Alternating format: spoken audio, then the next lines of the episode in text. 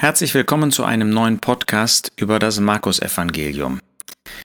Wir sind angekommen in Markus 8, Vers 10. Beim letzten Mal haben wir in den ersten Versen von Markus 8 gesehen, dass der Herr Jesus durch dieses Speisungswunder 4000 ungefähr speist durch ja, eine göttliche Intervention und damit zeigt, dass sein Segen universell ist, nicht beschränkt werden kann auf das Volk Israel, sondern zum Segen für die ganze Welt ist.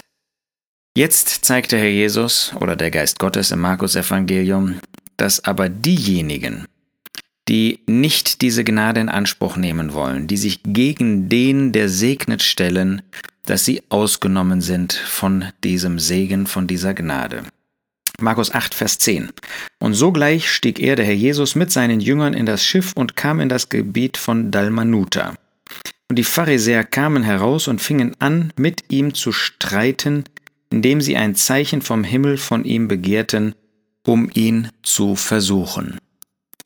Dieser Ort, der hier Dalmanuta genannt wird, lag wahrscheinlich auf der Westseite des Sees Genezareth, denn in dem Parallelbericht in äh, Matthäus 15 wird der Ort Magdala genannt. Vermutlich ist das der Ort, woher Maria Magdalene gekommen ist.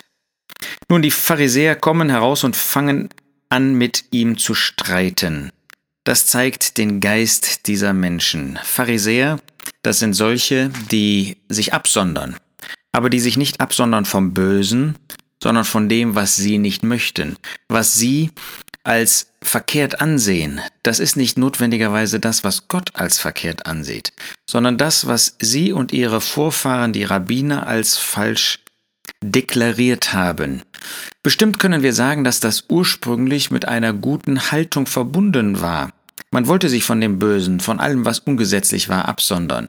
Aber es führte zu einer reinen Tradition und es führte zu einer Gesetzlichkeit, indem man das anderen auferlegte und sagte, nur wenn ihr das tut, dann könnt ihr Gott gefallen. Und das war nicht so.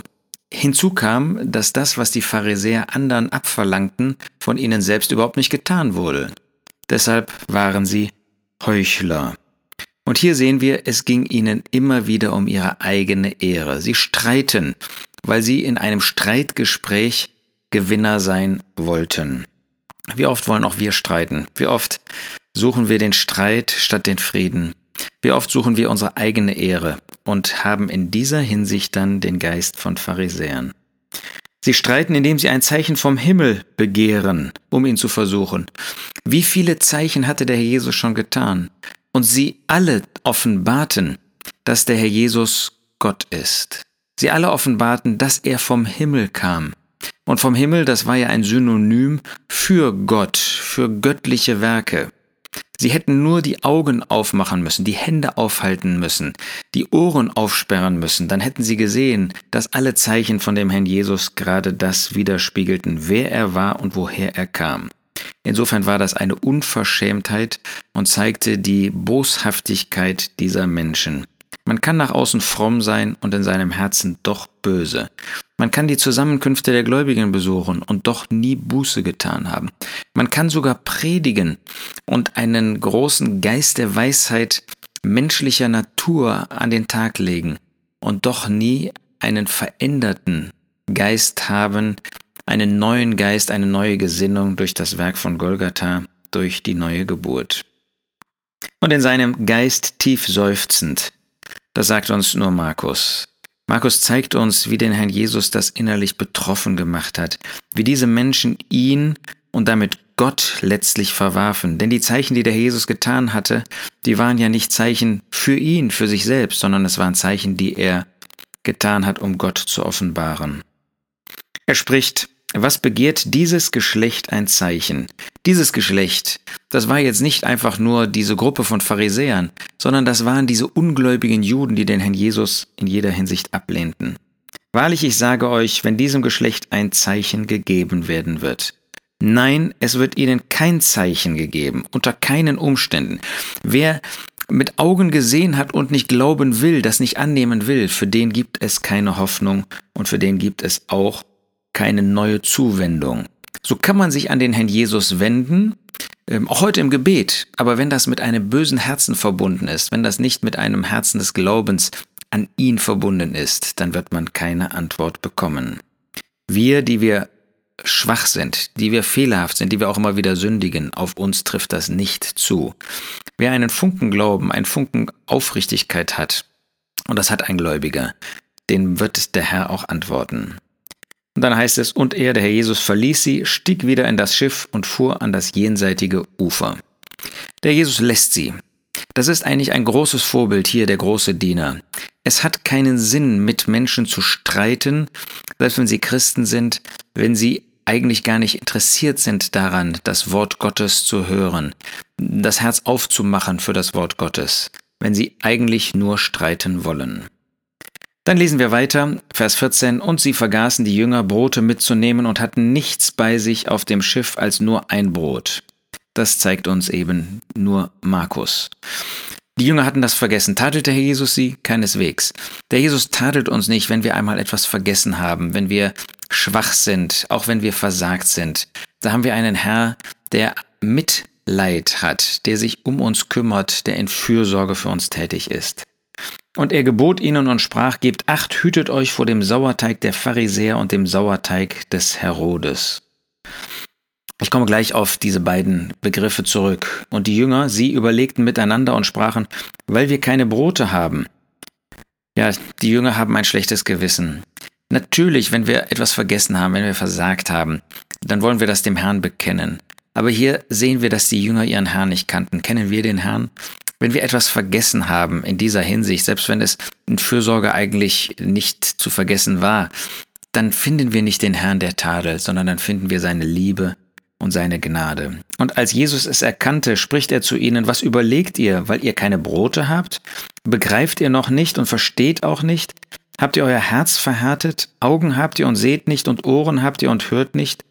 Und erinnert ihr euch nicht, als ich die fünf Brote für die fünftausend brach, wie viele Handkörbe voll Brocken habt ihr aufgehoben?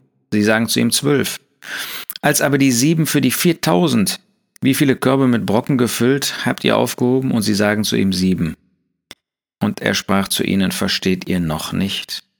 Zehn Punkte, die man zählen kann, die er mit ihnen bespricht. Wir gehen da jetzt nicht im Einzelnen drauf ein. Aber er spricht ihr Gewissen an. Ist das nicht auch eine Ansprache an unser Gewissen? Haben wir nicht erlebt, dass der Herr Wunder getan hat? Haben wir nicht erlebt, dass er uns immer wieder geholfen hat? Wir warten heute nicht auf äußerliche Wunder. Wir warten darauf, dass der Herr uns Kraft und Bewahrung schenkt. Aber sie hatten doch erlebt, sie lebten in dieser Zeit, wo der Herr Jesus äußerlich auch ein Wunder nach dem anderen getan hat. Und natürlich auch heute tut der Herr Wunder, aber das ist nicht die Zeit der Wunder. Aber was wir wissen ist, dass er für uns ist, dass er für uns sorgt. Und sie hatten das auch äußerlich erlebt. Er hatte das Wunder der 5000 getan. Er hatte das Wunder der 4000 getan. War da ein Problem, wenn sie nun vergessen hatten, die Brote mitzunehmen und nur eins da hatten? Sie hatten doch den Herrn der Herrlichkeit in ihrer Mitte. Er war bei ihnen. Sie waren bei ihm. Und das gilt auch für uns. Er ist da. Wie können wir zweifeln, wenn wir in Not sind? Selbst wenn wir krank sind, er verlässt uns doch nicht. Selbst wenn wir im Tal des Todesschattens sind, du bist bei mir, sagt David. Und dürfen wir das nicht in gleicher Weise sagen? Lasst uns mehr Vertrauen haben. Lasst uns diesen Mut fassen, dass der Herr da ist. Aber lasst uns seine moralische Botschaft verstehen. Hütet euch vor dem Sauerteig der Pharisäer, vor diesen Heuchlern. Und äh, diese Heuchelei, die kann auch uns anstecken, dass wir das reden und anders handeln. Oder dass wir denen glauben, die reden, aber anders handeln. Die sagen, sie bringen das Wort Gottes, aber in Wirklichkeit steht das, was sie sagen, im Widerspruch zu dem Wort Gottes. Sie fügen hinzu, sie nehmen weg. Da sollen wir vorsichtig sein. Wie ist das Internet heute eine Quelle für allen möglichen, ja man kann nur sagen Mist auch, der angeboten wird. Das wird unter dem Deckmantel von Wahrheit angeboten, aber wir prüfen das am Wort Gottes hoffentlich. Hüten wir uns vor dem Sauerteig der Pharisäer. Und genauso vor dem Sauerteig des Herodes. Das sind die Anhänger des Herodes, die seine Königsherrschaft, die eines Menschen förderten und unterstützten, der kein Gläubiger war, ähm, der sich sozusagen gegen die Herrschaft der Fremden gewendet hat oder sie sich zu eigen gemacht hat. Das ist ein Hinweis auf die Weltlichkeit, ja, dass solche, die den Namen tragen von Juden, den Namen von heute von Christen, äh, sie sich aber eins machen mit der Welt und sagen, das ist unsere Aufgabe in der Welt zu demonstrieren, in der Welt voranzukommen, in dieser Welt etwas zu erreichen. Beide Gefahren sind auch für uns da. Wir wollen uns warnen lassen.